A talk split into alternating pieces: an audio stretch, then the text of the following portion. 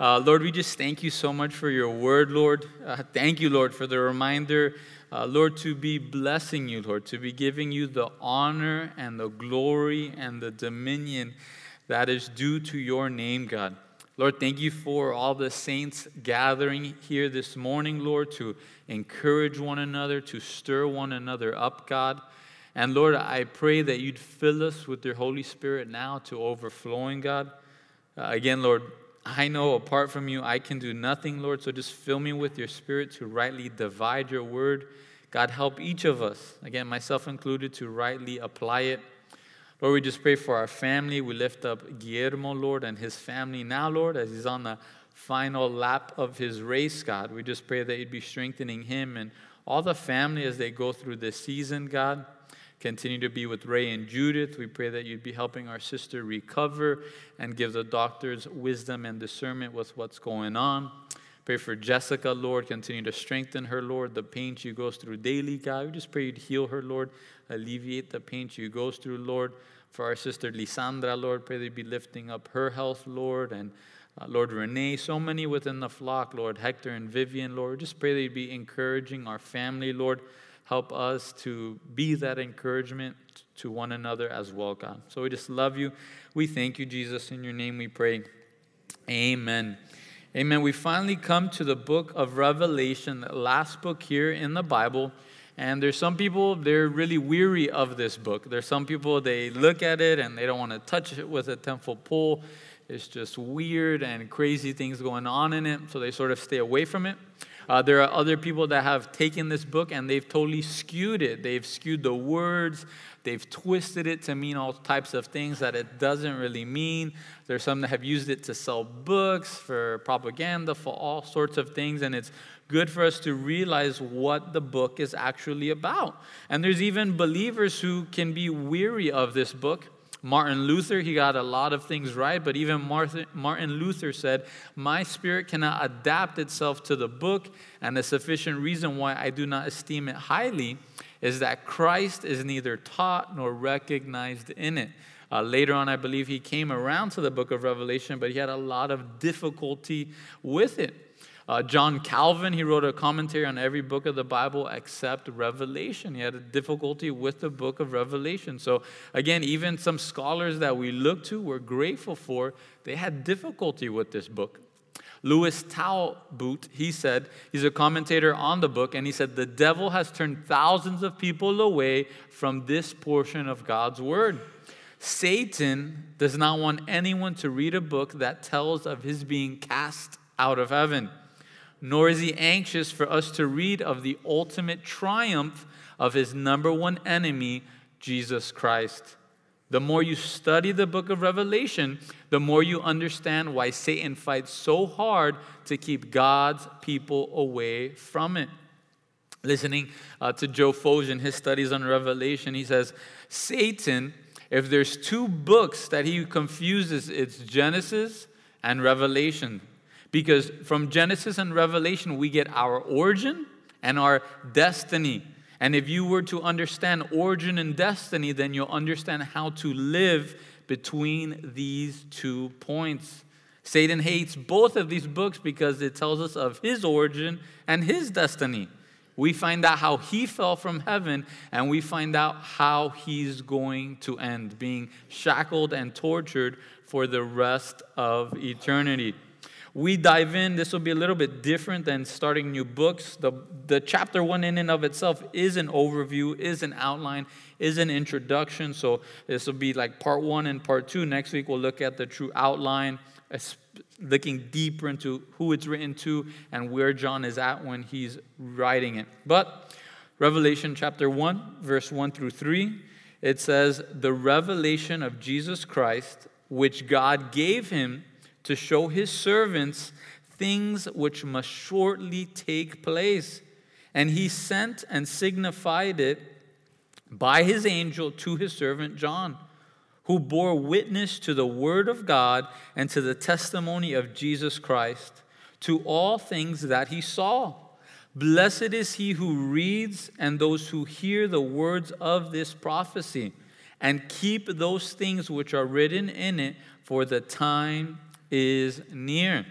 That word revelation in the Greek is the Greek word, excuse my Greek, but it's apocalypsis. And this is where we get our English word apocalypse. That word apocalypse, it means complete and final destruction of the world. Some of the synonyms are Armageddon or annihilation, devastation, catastrophe. And our world is kind of obsessed with this, if we're honest, right? Our movies, our TV series, many of our books, and even some of our music is all about the final end of the world. The thing is that the Greek word apocalypsis has nothing to do with asteroids or zombies or global warming or nukes or aliens or maybe you like monkeys taking over the world at the end and that's your view of the apocalypse. It has nothing to do with those things. In the Greek, this word literally means to uncover or to reveal, to expose by removing some covering. Some of you car enthusiasts, you can think of a vehicle when they're test driving it before it's launched. They literally have the car being driven with a drape over it, with just the windows all being open because they don't want people to know what the car is going to look like until you get to the car show and it's spinning on right the magical giant wheel right and then they pull down the drop cloth and then the vehicle's revealed and now you see it in its entirety and that's what god has for us in the book of revelation jesus is the object that is being revealed and yet he is the teacher he is the one who's revealing more and more of himself Jesus is both the teacher and the subject of the book of Revelation. Some of you can think of, right? Some of you ladies can think of the design shows with Chip and Joanna saying, Here's your house, right? And they move the two giant uh, cardboard things, right? I wonder how much they spend on those cardboard things every week, right? But they pull those back and you see the new house. If you were into extreme home makeover, right? Move that bus, right? And then it would move and you'd see the new house behind it. Oh, just blown away. And here, what we need, what many of us need, is a new and true revelation of Jesus Christ. Many of us, we need to meet the real risen Savior didn't mention this in the morning service, but so many of us, we have a wrong view of Jesus. As we went through First John, we saw how many people, they pick and choose their own version of Jesus, right? Most of the depictions is this like surfer hair, blonde guy, right, with perfect hair and perfect smile, kind of floats around, great with kids. And that's the Jesus we think of in the Bible. Yet we forget that Jesus was pretty hardcore. He was a carpenter far longer than he was a rabbi. Right? A man's man, if you would. The fishermen of Galilee, they enjoyed spending time with him. He was the man that would cast out the Pharisees out of the temple. He weaved his own whip and drove them out. This is Jesus. And I wish we had time to get through the whole chapter. I encourage you to read the whole chapter when you get home so we're ready for next week. My favorite portion at the end of it is seeing who Jesus really is. He came into this world as a suffering servant, he came in in humility, but that is not who he is anymore. He is the risen Savior, he's the King of kings and the Lord of lords. Again, we'll be looking at that for Christmas. Charles Spurgeon, he says, the great fault of many professors is that Christ is to them a character upon paper. Certainly, he's more than a myth, but yet he's a person of the dim past. He's a historical person who lived many years ago. He did admirable deeds by the which we're saved, but who is far from being living, present, and a bright reality. I ask you, how real is Jesus in your life today? Did you meet with him today? Did you hear that still small voice today? Have you spent time with him? Who is he? Is he just another person in your history book that you look at, right? Oh, there's Jesus, the Dalai Lama, here's this person, that person? Or is he your king, your Lord and Savior? Here he tells us within verse 1 what's the purpose of this book or who, he, who he's writing into, right? It says, which God gave him to show his servants things which must shortly take place who bore witness to the word of God and to the testimony of Jesus Christ to all things that he saw. You see, God has given us this book, the revelation of Jesus Christ, to show those of us who are his servants the things which must shortly take place. Some of us, right? Some of you guys are theologians, right? So you know that John, he's writing this book somewhere in 95 AD. It's been 2,000 years since he wrote the book, and we read shortly take place. It's been 2,000 years. What are you talking about? Shortly take place, right? For some of us, that was our tia on Thanksgiving night, right? Where is she? We're supposed to eat already, right? And they're running on Cuban time. Is Jesus running on Cuban time? Or is that, is that what's going on? We should be grateful that Christ has delayed his coming. You see, sometimes we get bitter at it. Sometimes we look at the world around us and we say, Lord, where in the world are you?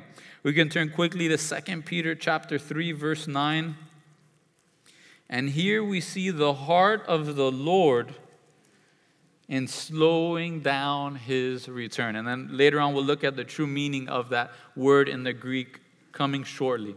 But in 2 Peter chapter 3, verse 8 and verse 9,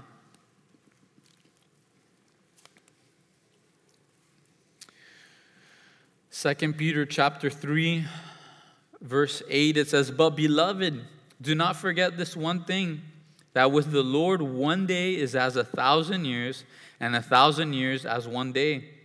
The Lord is not slack concerning his promise, as some count slackness, but is long suffering towards us, not willing that any should perish, but that all should come to repentance. Family, the truth of the matter is that the Lord has delayed his coming. He's delayed answering brothers and sisters of ours suffering and pleading with him to return that he would save some of us. Right? How many of us we've been saved within the last 3 years? Anybody you've come to the Lord within the last 3 years, right? A handful of us. Anybody here got saved within the last 15 years? Again, you don't have to be shameful about being saved, especially in a church. That's a bad place, right? Lots of us, right? We've gotten saved within the last 15 years. What would have happened if Jesus came 16 years ago, right? Where would we be right now? It'd be a lot warmer than it is here this morning, right? We'd be in a bad place if he came three and a half years ago. Some of you would be right smack dab in the middle of the tribulation. God has delayed Jesus' return to show grace and mercy and his kindness towards many of us. And that sort of the two edged sword that we need to deal with, that we're praying and pleading, yes, Maranatha, come, Jesus, come. But yet we need to be praying, saying, Lord, Lord, would you save this person or delay your coming a day? Lord, my prodigal, Lord, my, my son, my daughter, my husband, my wife, that coworker, that family member, Lord, if you don't save them today, Lord, would you delay your coming one more day? That, that's the, the back and forth that we need to wrestle with. Again, why has he come here? Is he asleep? Is he slack? No, he is long suffering, not willing that any should perish. That word shortly in the Greek is the word takas, which is where we get our word tachometer from. It means quickly or suddenly coming to pass. It's not that these things are going to happen very quickly in a moment, but it's the moment these things start they're going to happen quickly, quickly. They're going to happen briefly. They're going to happen in a rapid space of time. And the New Testament says if you wouldn't come in a rapid pace of time, everybody would be dead. Everything would be gone. There'd be no human life left on earth. I don't know if you've ever gone out to the beach to watch a sunset, right? And if you get there too early, you're there waiting forever. Man, when is this thing going to go down, right? But if you get there the moment the sun touches the water, now, the sun's not literally touching the water, but the moment it looks like, right, the sun's touching the water, you turn away, you're talking, and it's gone. It's in an instant. And that's what the return of Christ is going to look like. That's what the book of Revelation is going to look like. Again, how many of us in 2019 would think we would be where we are at today, right? Instead of being told not to come into the bank with a mask, they're telling you, hey, put your mask on before you come into the bank, right? How many of us thought this is where we would be, right? Again, quickly, it's going to happen. And this is a common theme throughout the book of Revelation. It, it almost bookends with this thought, with this mindset. In verse 7, Revelation 1, it tells us, Behold, he is coming with clouds, and every eye will see him, even they who pierced him. and all the tribes of the earth will mourn because of him. Even so, amen. So that's how it starts off in chapter 1. If you would, you go to chapter 22. Chapter 22, verse 20. This is how he ends the book of Revelation. He's coming quickly. Revelation 22. Revelation 22, verse 20. It says, He who testifies to these things says, Surely I am coming quickly. Amen. Even so, come, Lord Jesus. Again, he's coming quickly, and this is a theme, not just the bookends of the book of Revelation, but it's found peppered throughout the book. Revelation chapter 3, verse 11 Behold, I am coming quickly. Hold fast to what you have, that no one may take your crown. You can just write it down. You don't have to turn there. Revelation 22, verse 7 and verse 12. Behold, I am coming quickly. Blessed is he who keeps the words of the prophecy of this book. Verse 12 Behold, I am coming quickly, and my reward is with me to give to everyone according to his work. Family, this isn't just a theme throughout the book of Revelation, it's also a theme throughout the entire New Testament. He's coming quickly. And when we have this hope, when we have the mindset that Christ can return at any moment, it purifies us and it prepares us to be ready for the day of judgment. It keeps us, hopefully, it should keep us from being lazy and just laying down and doing nothing for the kingdom of God. In 1 John chapter 3 verse 3 it tells us everyone who has this hope in him purifies himself just as he is pure. 1 John 4, verse 17 Love has been perfected among us in this, that we may have boldness in the day of judgment, because as he is, so are we in this world. Family, are you living a life of purity? Are you living a life of purity? If you are, usually the mindset that Jesus can return at any moment helps you to not do stupid things, right? When you're thinking, man, is this really how I want to be found? Is this really how I want to be raptured and caught up? Is in the middle of doing this? No, I'm going to stay away from that. I'm going to stay pure. Do we have boldness in the day of judgment? That's when God's love has been completed in us, is that we're ready saying, Come, Lord Jesus, come. I'm ready to see him. I have no fear of where I'm going for all of eternity. I don't have a fear about the afterlife. I don't have fear about what happens. I am ready for his coming. I'm ready for his return. I'm ready to see him face to face. Again, it's interesting seeing how families that are predominantly Christians deal with someone dying versus families that are predominantly not saved deal with someone dying. And there's a night and day difference because they have no boldness, they have no hope. They know nothing except for this world, so they cling tightly to this world to a point where it doesn't make sense.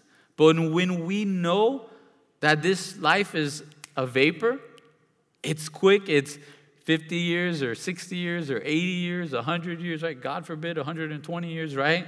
In this life, and then we spend the rest of eternity in our real life, in our eternal body, in our glorified body, it makes a lot more sense. And we're able to stay more focused on Him. The verse that sort of encapsulates this idea the best is in 1 Corinthians 15, verse 52. And it tells us, in a moment, in the twinkling of an eye, at the last trumpet, for the trumpet will sound, and the dead will be raised incorruptible, and we shall be changed. Again, the rapture, in a moment, in the twinkling of an eye. Just gonna be a loud noise, and then we're gonna be caught up. The dead raised first with Christ, and the rest of us hopefully caught up together with Him. Again, there's no moment to pray to get saved as it's happening. It's in the moment, in the twinkling of an eye. And then after that will be the hardest years this world has ever seen and ever known.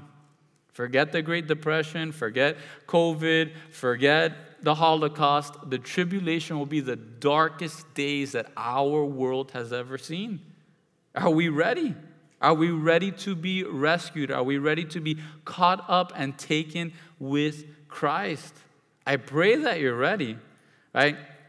Depending on the movies you've seen or uh, the commentaries you read, some people they believe, I believe it's just going to be a bunch of dead bodies all over the world, right? 20% of the world just drops dead all at once. They could blame it on a pandemic or on a this or on a that, right? And everybody just drops dead. All chaos ensues, right? That's, that's what I think is going to happen. If you think maybe the movie's right, everybody's going to be caught up and your clothes are going to be folded perfectly there and your shoes kind of corny to me, right? But hey, if that's what you believe, that's fine. But I hope that you have that relationship with Him, that you have that boldness that when, right, maybe it happens this morning. Hopefully, you wouldn't be the only person left here in the church, right? You'll have a lot of cool cars to drive off with, but that's about the only good news that, that you got, right? That's the only good news that you got. Again, that we would be ready for his coming. We'd have that purifying factor within our life. Finally, God's word warns us that there will be those who would mock his coming that there would be those who would mock the rapture. And I pray that we never fall prey to that. There's a certain portion within the church that they're just mocking anything with the rapture, anything with prophecy, anything in the future. Second Peter chapter 3, it's important, so we should turn there. Second Peter chapter 3.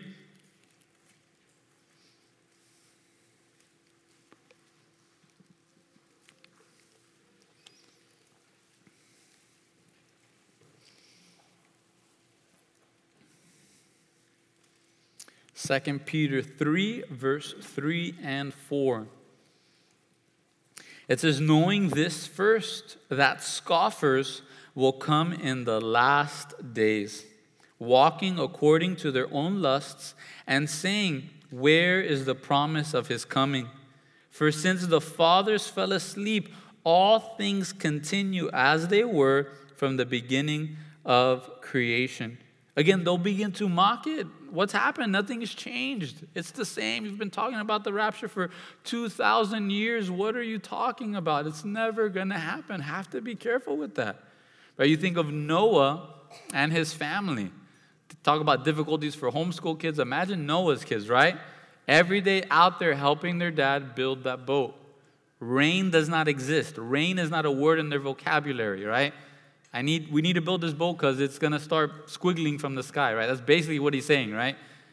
It's going to rain, it's going to rain. And for years, for decades, they would show up. They'd be bored. There's no TV, right?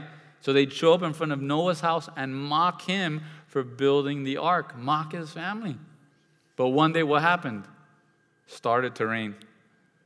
One day, that thing that they thought would never ever happen, never possible, doesn't exist, it started happening. Again, that's what's going to happen within our lifetime, possibly. Hopefully, this morning, hopefully, this week, is that we will be caught up. I just pray and hope each of you have that relationship with Jesus Christ so that you'll be caught up with us.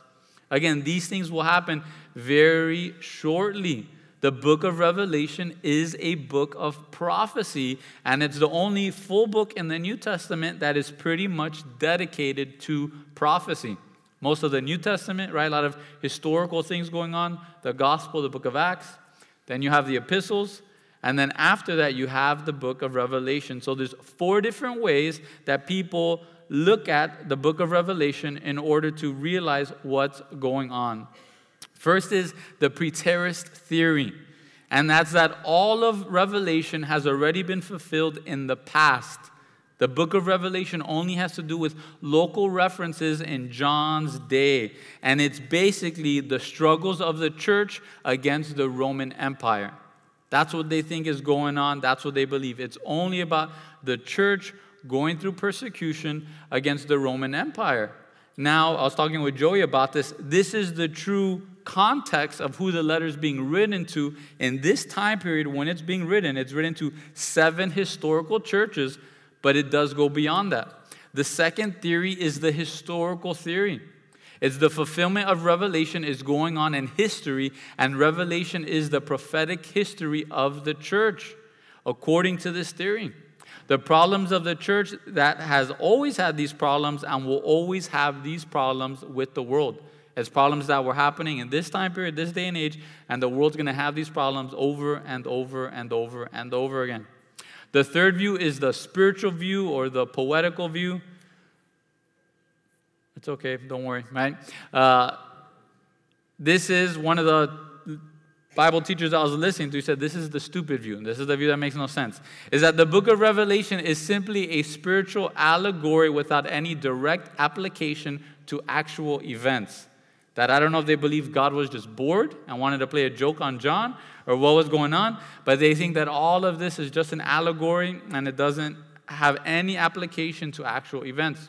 The final view, the fourth view, is the futurist view or practical view. This theory holds that the book of Revelation is primarily prophetic and yet in the future, especially from Revelation chapter 4 on through the end of the book. And this is the view of all premillennialists and is the view which we accept and we present here at Calvary Chapel, Miami, and a lot of the pastors we love and we respect and we listen to, they believe this same thing. Now, again, to give a little bit of grace and credit to Martin Luther and John Calvin, reading the book of Revelation, it looked absolutely impossible. In the day and age they were living in, in the technology they were living in, it looked absolutely impossible. But for us today, reading through the book of Revelation, right, during 2020, you're like, what, what chapter of Revelation are we living in today, right? That's basically what we were like thinking it could happen at any moment. Today, okay, today's the COVID chapter, next week is the race war chapter, the next day is the this chapter, right? We're ready for this. We think this can happen at any moment. And that's the view we have. It's a book of prophecy. And there's some people, even Christians, that think prophecy in the Bible is a waste of time. I hope none of us here. Why? Because 26% of the Bible is prophecy. So if you're wanting to throw out prophecy, you're basically saying a quarter of the Bible is a waste of time. I also think there are some believers, they swing to the other extreme. They are just obsessed and wrapped in prophecy and only prophecy. Instead of looking at the revelation of Jesus Christ, they're trying to find the revelation of the Antichrist, the revelation of Gog, Magog. They're looking at every news story and saying this and that is going to happen. And we have to be careful with that because when we become consumed in that, very rarely have I seen those people doing anything for the kingdom of God right here and right now. We're commanded to occupy until he comes. We're commanded to make disciples of all nations. We're commanded to preach the gospel to all creatures. And I have a hard time seeing people just obsessed with every prophecy doing these things. Again, we have to be careful. We hold true to that. We think he's coming at any day, any moment, but we have to plan and prepare like he's not coming for a long time. We have to hold these two things together. Verse 3, back in Revelation chapter 1.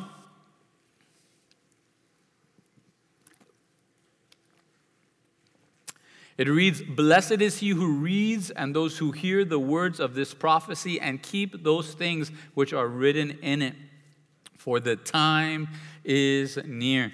You see, the book of Revelation comes with its own built in promise. Maybe the Lord knew that some of us looking at the middle chapters and all the carnage in Revelation would stay away from it, right? So he includes a built in promise here. Blessed is he who reads, singular. Blessed are those who hear, that's in the plural. And blessed are those who keep the things which are written in it. In the singular, that's me right now. As I'm reading the book of Revelation, I'm blessed reading it to you. Now, you in the plural, all of you are blessed hearing and listening to the book of Revelation. Finally, what's the most important thing? That we keep these things. That is, we must endeavor to do the things that we find within the book of Revelation. Right? Anybody here desire happiness? Anybody here want to be happy? Okay, more than the nine o'clock. That's good, right? That's good. There's a couple masochists at the nine, or they didn't raise their hands. I don't know what's going on, right? But again, if we want happiness, right, that's what that word blessed means. Happy is he who reads, those who hear, and those who keep the things written in it. If you truly desire happiness, it's lining up your life more and more with the Word of God. And the more you line up your life with the Word of God, Though you go through pain, though you go through trials, we will have that joy and that happiness that's found in Him. Now, again, reading and hearing, that's sort of the easy part. The true question is are we keeping the things of God's Word and even within the book of Revelation? The Bible, year after year, is the top selling book. Every year, top selling book. but are we really obeying it? Are we really listening to it? Are we just hearers of the word or are we doers of it? And are we keeping it not only in life, but even to the death? Are we willing to stand for this book? John Trapp says, Neither must we only live up to the words of the prophecy, but die for it also, and be content to be burned with it. If called thereto as a holy martyr, who, when he saw the revelation cast into the fire with him, cried out, O blessed revelation! How happy am I to be burned in thy company. Family, are you dead men and dead women walking already? You see, that's the beautiful thing about the disciples. These martyrs, they already died long before their physical lives ended. How do you stop those 11 men seeing their Lord and Savior died, buried, and yet resurrected in three days? How can you stop men like that? Who 40 days afterwards walked with their risen Savior, telling them, hey, this is going to be you one day. How do you stop those men? They died, they gave up their lives long ago, and I hope that we would be ready to do the same. That we're not just living for Christ, we're willing to die for Him because we've already died, like Romans 6. We've already been buried with Him. We've already crucified our flesh daily to walk with Him, picking up our crosses and following our Lord and Savior. Verse 4 Verse 4, we can read it together. It says, John to the seven churches which are in Asia, grace to you and peace from him who is, and who was, and who is to come, and from the seven spirits who are before his throne, and from Jesus Christ, the faithful witness, the firstborn from the dead, and the ruler over the kings of the earth, to him who loved us and washed us from our sins in his own blood, and has made us kings and priests to his God and Father, to him be glory and dominion forever and ever. Amen. Again, John, he's the author of this book. He's on the island of Patmos. We'll see that next week. And he's writing this to seven churches which are in Asia. Again, originally, the book of Revelation is addressed to seven historical churches which are in the western part of modern day Turkey. And as he's writing these books, they would get it, and now the pastor, the leader of those churches, they would read it out loud to their group. They didn't have a church building like this. More likely than not, they would be in their own church home, maybe a synagogue or something like that. And now they're reading the book of Revelation out to one another. But look at the greeting, and here we see a beautiful picture of the Trinity. But look at the greeting from God the Father first grace to you and peace from him who is and who was and who is to come. As we look at chapter 2 and chapter 3 later on, we'll see some of these churches are kind of doing good. Some of these churches are doing terrible, right? That Jesus says he wants to vomit them out of his mouth. And yet, how does God greet them? With grace and with peace. And that's how the Lord is greeting us here this morning. He wants to extend His grace and His peace towards each and every one of us. He's not greeting them, the God of all fury and judgment greets you. That's not how He's coming. He's meeting them with grace and peace. Family, this is the hand that God is extending to us right now. The God who was and is and is to come. He's extending grace and peace to you now if we humbly accept it, if we humbly accept His word. Right? It's been said within Scripture we're either going to humble ourselves or we're going to be humiliated. Those are the two choices. We either humble ourselves under the mighty hand of God, and in due time, He will exalt us, or if we continue to puff up our pride and say, I'm not going to humble myself, I'm not going to humble myself, what's going to happen is that we will be humiliated the God who was and is and is to come. Again, He's seen all of your past. He's seen who you once were. He's seen all of the atrocities and evil things that you've done, and yet He greets you with grace and peace. He's the God who is. He sees truly who you are today. Not the mask that you put on for church, right? Not the fake persona that you put on for your family at Thanksgiving. He sees who you truly are. And yet he extends to you grace and peace. And he is the God who is to come. He's seen you past, present, and future. He knows all of the highs and all the lows that are up ahead for each of us personally, and yet He greets you with grace and peace. Again, our God loves us. He doesn't want to see any of us burning in hell for all of eternity, but we have to humble ourselves before Him. Again, God doesn't look at us and say, Woof, this is what I got to work with. That's not how the Lord sees us. Sometimes we get surprised, right? Sometimes we think we're, we're, we're pretty amazing. That's what we think in our own minds, right? And then we fall, we sin, we stub our toe, an old four letter word comes out, right? And then we're blown away. How could this happen, right? God's not surprised. He's seen it all, and yet He loves you and cares for you today. Do you have that walk with Him? Do you have that relationship with Him? Now we see the Holy Spirit. It says, and from the seven spirits who are before His throne. We may read seven spirits. I thought there was just one Holy Spirit, right? This is speaking of the completion, the fullness of the Holy Spirit. If you're quick, you could turn to Isaiah 11. If not, you could stay put here. But in Isaiah 11, we see again a piece of prophecy here, speaking of Jesus, and it's speaking of how the Holy Spirit is going to rest upon him. And it gives us seven different attributes of this Spirit. Isaiah chapter 11,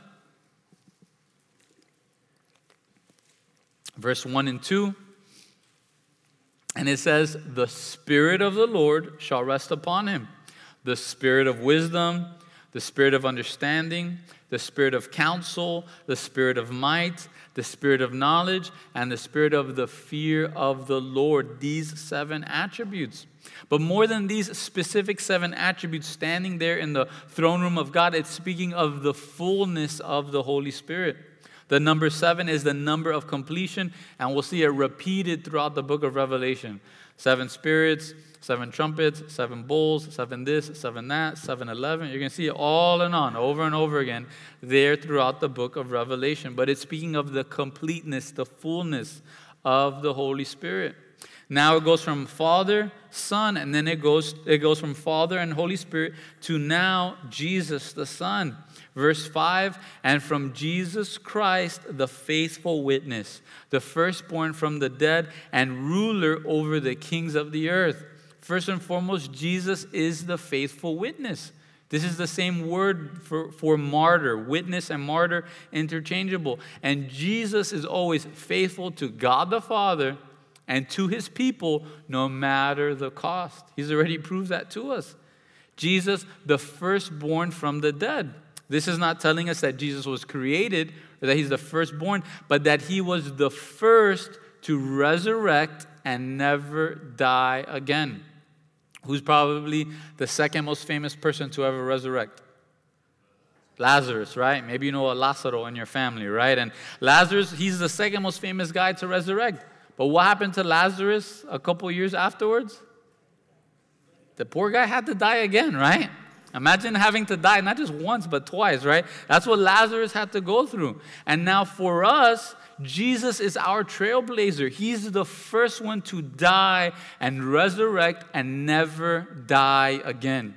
He died, he resurrected, and then he was in his spiritual state, in his new body. And now, if we die together with him, if we humble ourselves, right, pick up our cross daily and follow him, abide with him, we will one day die and then resurrect with Him, having our glorified bodies. We will one day die going through the biggest step of faith that every person has to go through. That's our biggest step of faith. It's having to go through death, having to go through that veil, and then waking up in glory with God. He's the ruler over the kings of earth. Again, Jesus is not Jesus is not just your homeboy, right? He's not just your buddy. He doesn't just take the wheel when you're driving bad, right? Who is Jesus? He's the King of Kings and the Lord of Lords. He's the one that rules and reigns over all. I encourage you, be careful to not get sucked into the habit of consuming the news nonstop. He's the King of Kings, He's the Lord of Lords. Read the book of Revelation, Fox News, CNN, they can't promise you happiness or blessing after watching the news, right? Or hearing it. But if we read through God's word, we will have a blessed life. He's the King of Kings. He's the Lord of Lords. We have to stop worrying and being tossed to and fro after every new story and after every day. Again, remember how the book ends. Remember how it all ends. Remember how all of history ends. He's the King of kings and the Lord of lords. He will one day come and rule and reign, setting up his kingdom here. To him who has loved us and washed us from our sins in his own blood. He has loved us. Some Bible versions have it in the past tense. He loved us. Some Bible versions are in present, and there's no doubt God loves us presently.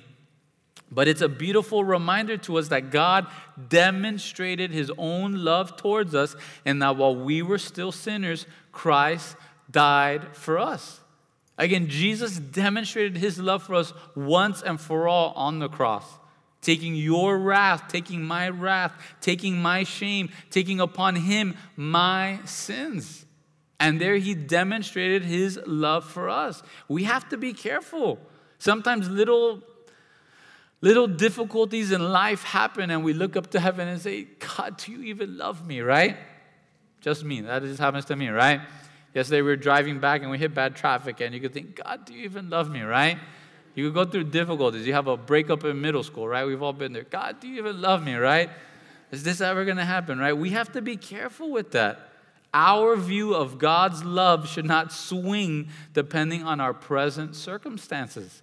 And there's some of you here that you're going through real difficulties that can lead to you saying, Lord, where are you in all this, right? Where are you? Where are you in all this? The difficulty, the bad news at the doctor's office, the bad news at the hospital, and we can say, Lord, where are you? But we can always look back at the cross and be reminded, He loves me. He gave His own life for me while I was still an enemy, while I was still dead in my sins. Again, family, don't allow your view of God's love to swing back and forth depending on your present circumstances. Allow it to be settled in what He has already done for you. And yes, He loves you today. It says, and He's washed us from our sins in His own blood. If we're here and we humbled ourselves, right? We come to God and we say, Yes, Lord, the only way to wash my sins is to come to you. He washes us from our sins. He cleanses us from our sins, right? The world gives up different ways to cover sins, but there's only one way for sins to be covered and washed away, and that's in the blood of Jesus Christ. And now, if we accept that gift, He washes those sins away from us. It's that He's pulling them off of our bodies. And that can only be done in and through Jesus Christ. Maybe some of you here are being destroyed by guilt of your past memories of, once, of what you once did, guilt over and over again. Be reminded there's only one way to have that guilt taken from you, and that's in and through the blood of Jesus Christ. Verse 6 And he has made us kings and priests to his God and Father. To him be glory and dominion forever and ever. Amen. We should be reminded where we've come from and what he's done with us. He has made us kings, right? Ladies, you can look at your husband and call him king, right? Husbands, you can look at your wife and call her queen, right? That's okay, that's biblical, because that's what God has done in each and every one of us. He has made us his own royalty. He has given us his privilege, his status, and in a sense, even his authority. He's given that to us. Again, some, there's some people that they really struggle with um, their view of themselves and who they are. Again, look at your view within Scripture. And now there's some of us, we love to be called, yeah, yeah, I'm a king. That's who I am, right? Some people, they take that out of context, they run with it, they wreck it, right? But the other end of that is that we are also made priests. It's our job to rightly represent God to mankind. I don't see so many people running with that idea, right? Priests. There's people that want to be called prophet and other things, but priests, right? Priests.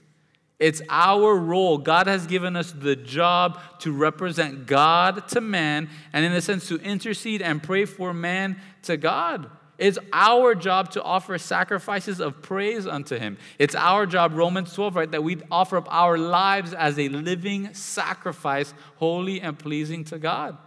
Are you fulfilling your role as a priest? Are you fulfilling that role? Yes, we're kings, queens, but we are priests to his God and Father. To him be glory and dominion forever and ever. Amen.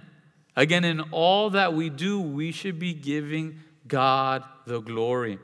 Right? It amazes me. Social media, the whole idea of it started that you'd be able to connect with old friends, right? Old college people that you never thought you ever wanted to connect with, but now you can connect with them, right? Old people from high school, middle school. But now, what is it all about? It says about yourself, right? It's only about yourself. It's just self pushing out there over and over again. Is it difficult for you to not give glory to God even within your social media? Or is it all about giving and attaining the glory to yourself? It's just all about you. Now, if you're using it for business, stuff like that, I get it, I understand it, but where does the glory go within our lives? As we're talking with non believers, do we hoard the glory? Do we buy into our own press? Are we saying, no, man, I'm, I'm clay. I'm the lowest of the low. He found me in the pit, and there he picked me up and put me on the rock. Where does the glory go in our lives? Are we giving God the glory that's due to his name? And some of us, we may be willing to give him the glory, but far fewer of us struggle with giving him the dominion that's due to his name. Does God have dominion over every facet of your life? Are there certain areas, certain little kingdoms that you're saying, God, this isn't for you? You can't touch this. You can't have dominion over that. He already has dominion over that. But right, we're fighting with him. We think in our own pride, no, Lord, this is mine, this is not yours. Are we giving him the dominion that is due to his name? Charles Spurgeon, he says, again, if we truly say to him be glory and dominion, then we must give him dominion over ourselves. Each man is a little empire of three kingdoms body, soul, and spirit. And it should be a united kingdom. Make Christ king of it all. Do not allow any branch of those three kingdoms to set itself up as a distinct rule. Put them all under the sway of your one king. Does God have dominion over all your life? Over your bank accounts? Over your phone? Your YouTube search history? Does He have dominion over it all? The way you speak to your spouse, the way you speak to your kids, the way you're working, does God have dominion over it all? We need to give him the dominion that is due to his name. Verse 7 Behold, he's coming with clouds, right? There it is once again. He's coming. Be ready, be prepared, and every eye will see him, even they who pierced him. And all the tribes of the earth will mourn because of him. Even so, amen. Worship team, you can come up. We'll look at this more next week, but again, every eye will one day see who Jesus truly is.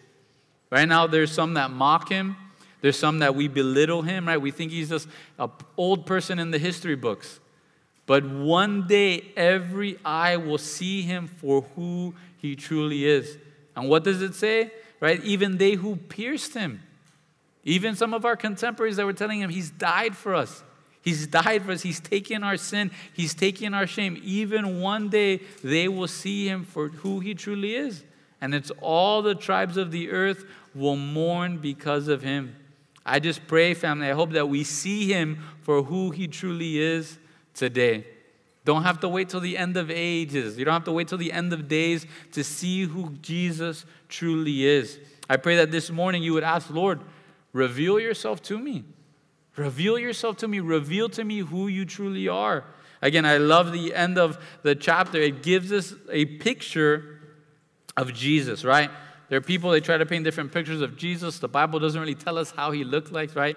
Isaiah just tells us that he looked plain. He looked like any other guy walking around. But here it tells us of who he truly is today.